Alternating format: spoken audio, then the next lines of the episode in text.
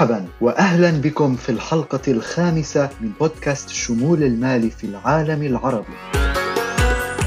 يشرفنا أن نتحدث اليوم مع رائدة الأعمال الاجتماعية والناشطة في مجال التنمية أسماء بن حميدة وهي أول امرأة قدمت التمويل الأصغر لبلدها الأم تونس. بعد مسيرة ناجحة كصحفية دولية أطلقت مع زوجها مايكل كراكنال مؤسسة التمويل الأصغر الأولى في تونس أندا تمويل التي تخدم أصحاب المشاريع الصغيرة.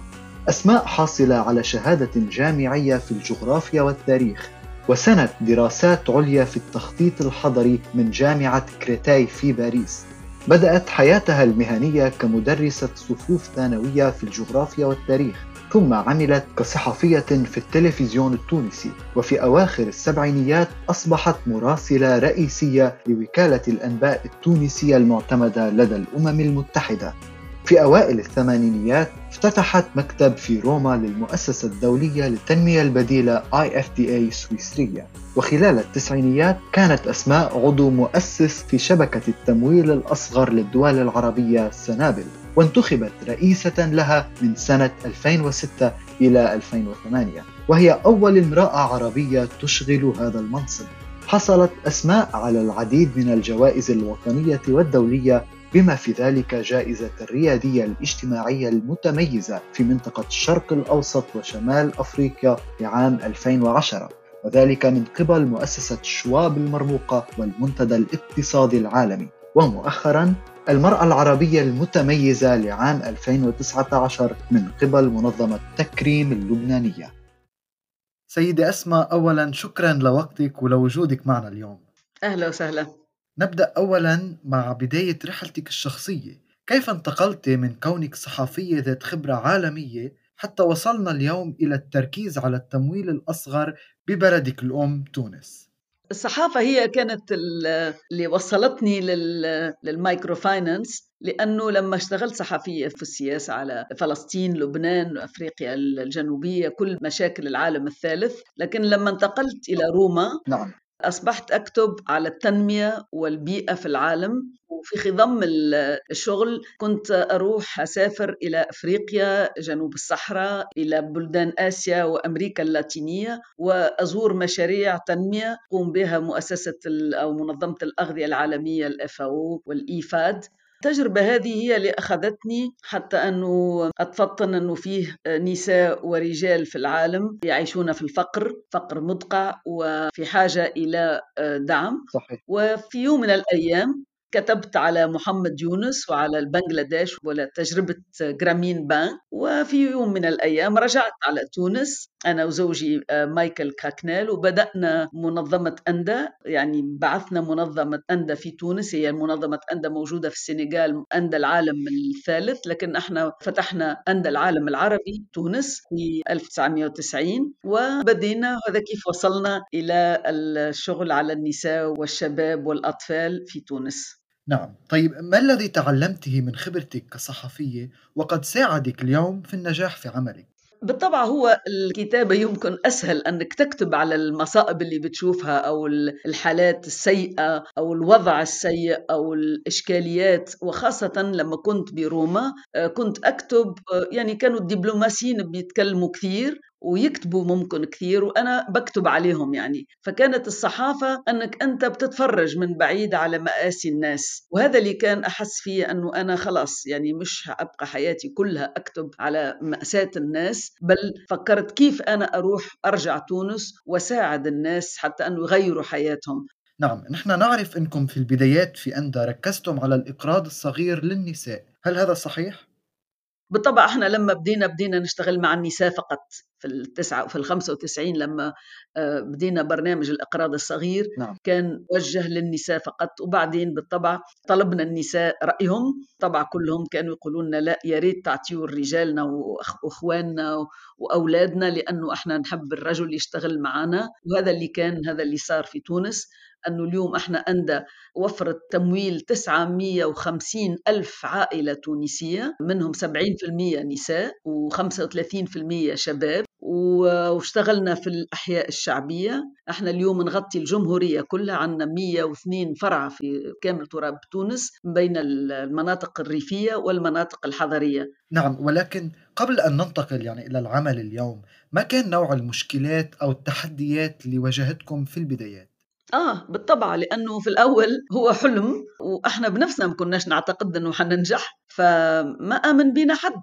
يعني هي الإشكال لما أنت تبدأ في بلد بتدخل innovation حاجة جديدة ما في حدا بيصدقك يعني لا حكومات ولا الأشخاص ولا أصدقائك. كان فيه الممولين في الأول ما كانوش مصدقين كثير لكن يقول لك يلا والله ليش لا؟ والتجربة يعني إحنا بالحقيقة بدينا يعني بفلوس قليلة بدينا بعشرين ألف دولار يعني. في الأول بالطبع كانت ال Ford Foundation في مصر عطاتنا خمسين ألف دولار حتى نروح ونتعلم ونعمل الدراسات. لكن من بعد لما وصلنا يعني كيف يعني حنبدأ يلزمنا capital فمنين يكون رأس المال هذا؟ يعني ما كان في حدا إلا منظمة فرنسية عطاتنا عشرين ألف دولار هبة. فالممولين صدقوا فينا. بعدين الاتحاد الأوروبي والحكومة الإسبانية وبعض المؤسسات الأوروبية. لكن الحكومة التونسية ما كانت بتفهم ولا تصدق فينا بالطبع. والناس بنفسها يعني الناس اللي إحنا بنمولها ما صدقوا فينا إلا لما أعطيناهم القروض للمرة الثانية. يعني كأنه كان مثل الحلم بالنسبة إلى المستفيدات. آه آه بالطبع كان مثل الحلم لأنه ما كان حد يعطي قروض للمرأة خاصة. يعني إحنا لما بدينا في حي التضامن أكبر حي شعبي في تونس كانوا النساء ما يشتغلوش يعني ما كانش عندهم بزنس ولما أسألهم ليش ما عندكمش بتقول لك إحنا ما عندناش فلوس.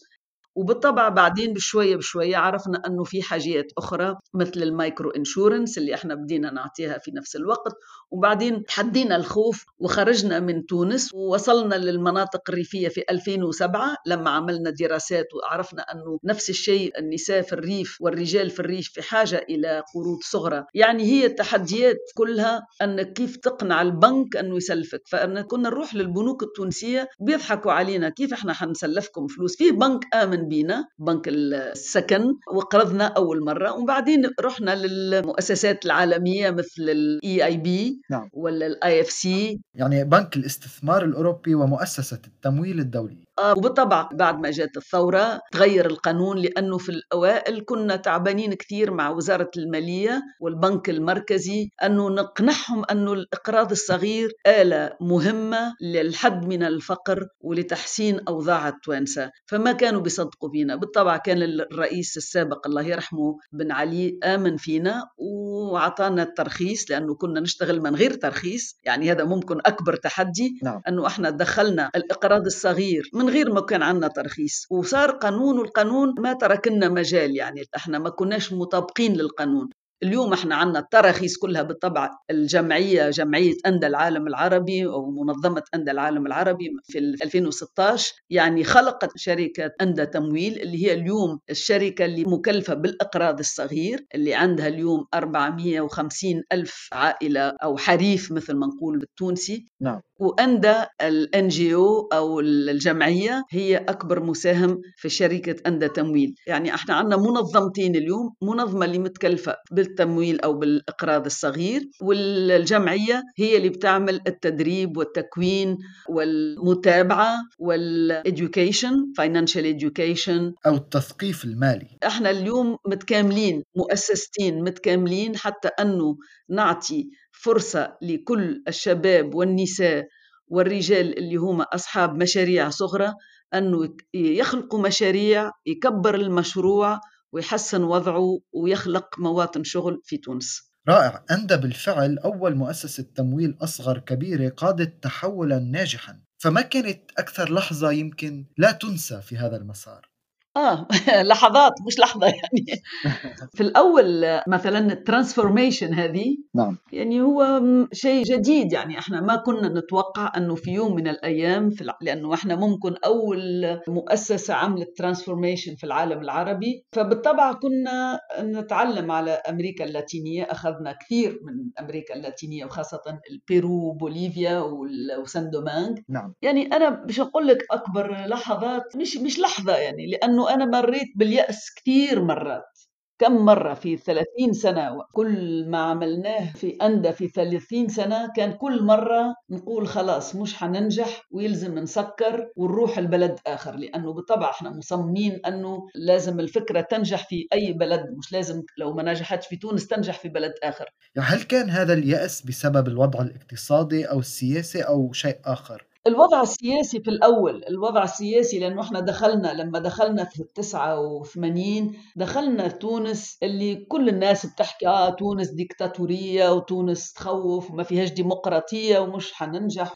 هو في الحقيقة صحيح لأنه تونس وقت بورقيبة ووقت بن علي ما كان فيها جمعيات كثير يعني فيه بعض الجمعيات وخاصة جمعيات التنمية كانت موجودة لكن بقلة وما كانش عندها خبرة كبيرة أو صيت كبير أو ما كانتش بتشارك في التنمية في البلد نعم. مثل ما صاير في في الأردن أو في فلسطين أنت تعرف الأردن فلسطين مصر لبنان كان عندكم يعني الأمريكان والأوروبيين دخلوا بكثافة وفيه جمعيات أو مؤسسات كبرى كبرى مثل CARE أو Save the Children نعم. الوضع مش موجود في نفس الشيء في تونس. فكان صعب انك تدخل فكرة منظمة غير حكومية لكن هي professional نعم. وتشتغل وعندها budget وتقدر تتسير في الفلوس. مش حاجة سهلة. يعني إحنا في آخر المطاف دخلنا كثير concept جديد في تونس أنه الجمعية يكون عندها يعني سيطرة على التنمية وأنها تكون مثل الدولة أو قريب من الدولة بتشارك الدولة في أنها تخدم الشعب. يعني هذا مهم كثير لأنه خلاص يعني اليوم في تونس قرابة 700 ألف 800 ألف شاب وشابة ما عندهم شغل عاطلين عن العمل. وأنه الدولة مستحيل تعطيهم شغل لأنه خلاص الدولة ما بقاش عندها شغل تعطيه للشباب اليوم. فالشباب اللي طالعين من الجامعات اليوم شو مصيرهم؟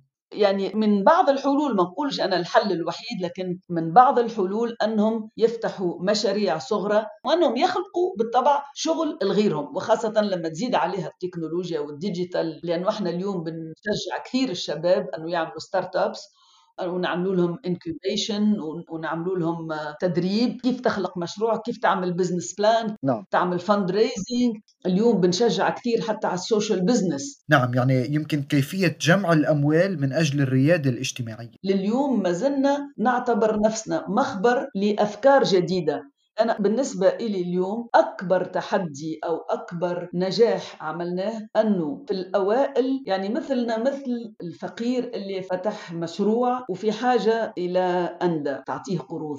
وضعنا كان يشبه الناس اللي إحنا نشتغل معها. يعني الموديل اللي إحنا بنيناه اليوم في أندا أنه الفئات الفقيرة هذه هي اللي بتمول التنمية متاعها. هو على شكل دائرة يعني التمويل من وإلى. من وإلى. يعني هو الإقراض الصغير والشمول المالي ما يكلف الدولة ولا شيء. نعم. هو بالطبع هي الدولة قاعدة تواكب في الأمور هذه خاصة أنه في Startup Act اليوم بعد الثورة.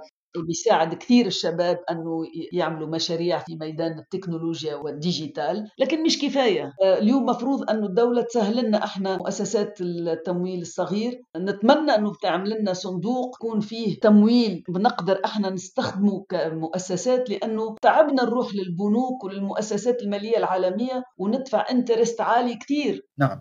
طب من خلال تجربتكم على مر السنوات هل كان هناك غلطة قمتم بها ثم تعلمتم منها؟ أنا بقول لك الغلطة أنه ما يلزم في العالم العربي نشتغل مع النساء فقط. يعني إحنا شغلنا كامل في 30 سنة كان مركز على المرأة صحيح. لكن الحمد لله أنه تفطنا بسرعة أنه ما يلزمش نشتغل مع النساء فقط. لأنه لو أنت تشتغل مع النساء وتمكنهم وبعدين هم يرجعوا للبيت ويجدوا أنه الرجل ما تقدموا في فكره يعني وما تحسن وما ما يكونش فيه انسجام. في العالم العربي الإسلامي لو أنت تمكن المرأة وتخلي الرجل في المقاهي وما تعطيهش الثقافة الكاملة وما تعطيهش الإمكانيات أنه فكره يتفتح وأنه يقبل بالمساواة. فمش مش حننجح. نعم ما هي الدروس اللي يمكن مشاركتها مع مؤسسات التمويل الأصغر الأخرى اللي قد تمر بالرحلة نفسها يعني التي مرت بها أنت والله شوف إحنا عملنا كثير أغلاط واخذنا كثير وقت حتى نتعلم لأنه ما كانش العلم سهل لما إحنا بدينا في التسعينات. فاليوم نقول إنه أسهل بكثير إنه أنا مثلا الدرس اللي تعلمته إنه لازمك تزور وتسأل ما تقولش أنا ما أعرفش بالعكس. نعم. قل للناس بالله وريني وعلمني أنا كل البلدان العربية زرتها وأسأل وأصور وأخذ أفكار من عندهم وأروح لتونس وأجربها وثانيا مليح انه الإنسان في الأول يكون يقنع الدولة ويكون يعمل اللوبينج كويس انه يكون عنده مساعدة على الأقل من الدولة الحاجة الثالثة اللي إحنا غلطنا فيها كمان لازم أنت تلقى ناس تشتغل معاه كويسين. نعم. إحنا عملنا غلط إنه كنا ما نقدرش ندفع معاشات كويسة فما كناش نقدر نستقطب الشباب اللي تعلم في الخارج وفي في الجامعات. لكن ما هو الحل؟ يعني هناك طبعا مؤسسات أخرى تواجه المشكلة نفسها. الحل أنه يا ريت فيه شباب اليوم طالع من الجامعات الكويسة وعنده الخبرة ويقدر يقبل يشتغل بأقل فلوس ويروح يعاون بلده يعاون شعبه لأنه أنا هذا الحاجة الحلوة اللي شفتها في أمريكا اللاتينية وفي آسيا وفي أفريقيا جنوب الصحراء أنه الناس عندها حب البلد أنه يروح يشتغل في الأحياء الشعبية. والشيء الآخر أنت تعرف إحنا اليوم شبابنا طالب إنه يطلع برا يعني نعم. اليوم الناس اللي بتشتغل في التكنولوجيا إحنا في تونس كلهم مطلوبين على في السوق الفرنسية والسوق الألمانية وللأسف ما تلقاش أنت اليوم ناس تقدر تشغلهم على الكمبيوتر ال informatic system اللي عندك لأنه كثير ناس طالعة برا. فهذه من الأشياء من الإشكاليات الكبرى. يعني هي مش فقط رأس المال أو ال funding اللي هو مشكل. الموارد البشرية مهمة مهمة مهمة. نعم. وعلى فكرة يعني إحنا بعد الثورة فقنا أنه إحنا ما أعطيناش قيمة كبيرة للشباب للأسف وفقنا أنه إحنا نعطيهم قروض لكن ما كناش نواكبهم ونساعدهم ونعلمهم وندربهم فعملنا مشروع كبير اسمه بداية أنه نعطي قروض للشباب أنه يبدأوا مشاريع لأنه البدايات صعيبة يعني creation مثل startup لكن مش في التكنولوجيا في أي أي مشروع يعني أنت باش تبدأ به لأن تعرف ال microfinance عادة ما بنمول أنك أنك تبدأ مشروع. نعم. وشجعنا كثير كثير شباب أنه يدخل في ميدان المشاريع ويعمل مشاريع. أه، سيدة أسماء كم هو عدد هؤلاء الشباب؟ العدد يعني بيكون في المية وخمسين ألف أقل شيء 200 ألف شاب يعني. هذه من الأشياء اللي إحنا بنشتغل عليها. ال financial education بنحب نعممها التثقيف المالي وعندنا برنامج أفلاطون اللي إحنا أخذناه من هولندا ومن من الهند اللي هو تثقيف للأطفال من ست سنوات إلى 16 سنة اللي إحنا اليوم نشتغل مع وزارة التربية أنه ندخله في كل المدارس الابتدائية والمدارس الثانوية في تونس. هو 56 ساعة تثقيف على مدار السنة أنك تزرع في الطفل المواطنة والتثقيف المالي والجندر education. كيف يحترم المرأة والرجل؟ برنامج أفلاطون مهم كثير. هو ناجح في الأردن على فكرة وناجح في المغرب. دور أندى أنه إحنا ندرب المعلمين والمعلمات حتى أنه يدخلوه في المدارس كلها. هل هناك كلمة أخيرة تحبين أن تضيفيها؟ إحنا في الرؤية عندنا رؤية أنه اللي نجحنا فيه إحنا مستعدين أنه نوصلوا البلدان أخرى وخاصة أشقانا في ليبيا وفي الجزائر لأنه هذم جيراننا. فإحنا متشوقين كثير أنه لو الليبيين أو الجزائريين بيطلبوا منا أنه نساعدهم على الموديل اندا أو على الأقراض الصغير فإحنا مستعدين. ونتمنى أنكم تزورونا إن شاء الله. شكرا يشرفنا. ونتشكرك من جديد على وقتك معنا والأجوبة اللي تفضلتي بها. ترقبوا حلقات مقبلة مع المزيد من القادة العرب في مجال الشمول المالي. من بينهم في المرة القادمة المدير العام لمؤسسة الأمانة للتمويل الأصغر في المغرب يوسف بن شقرون لمشاركة التجارب والدروس المستفادة. ولا تنسوا متابعة حلقاتنا الماضية بأكملها على موقعنا الإلكتروني findevgateway.org/ar وكافة خدمات البث الإلكترونية الرئيسية. وإلى اللقاء.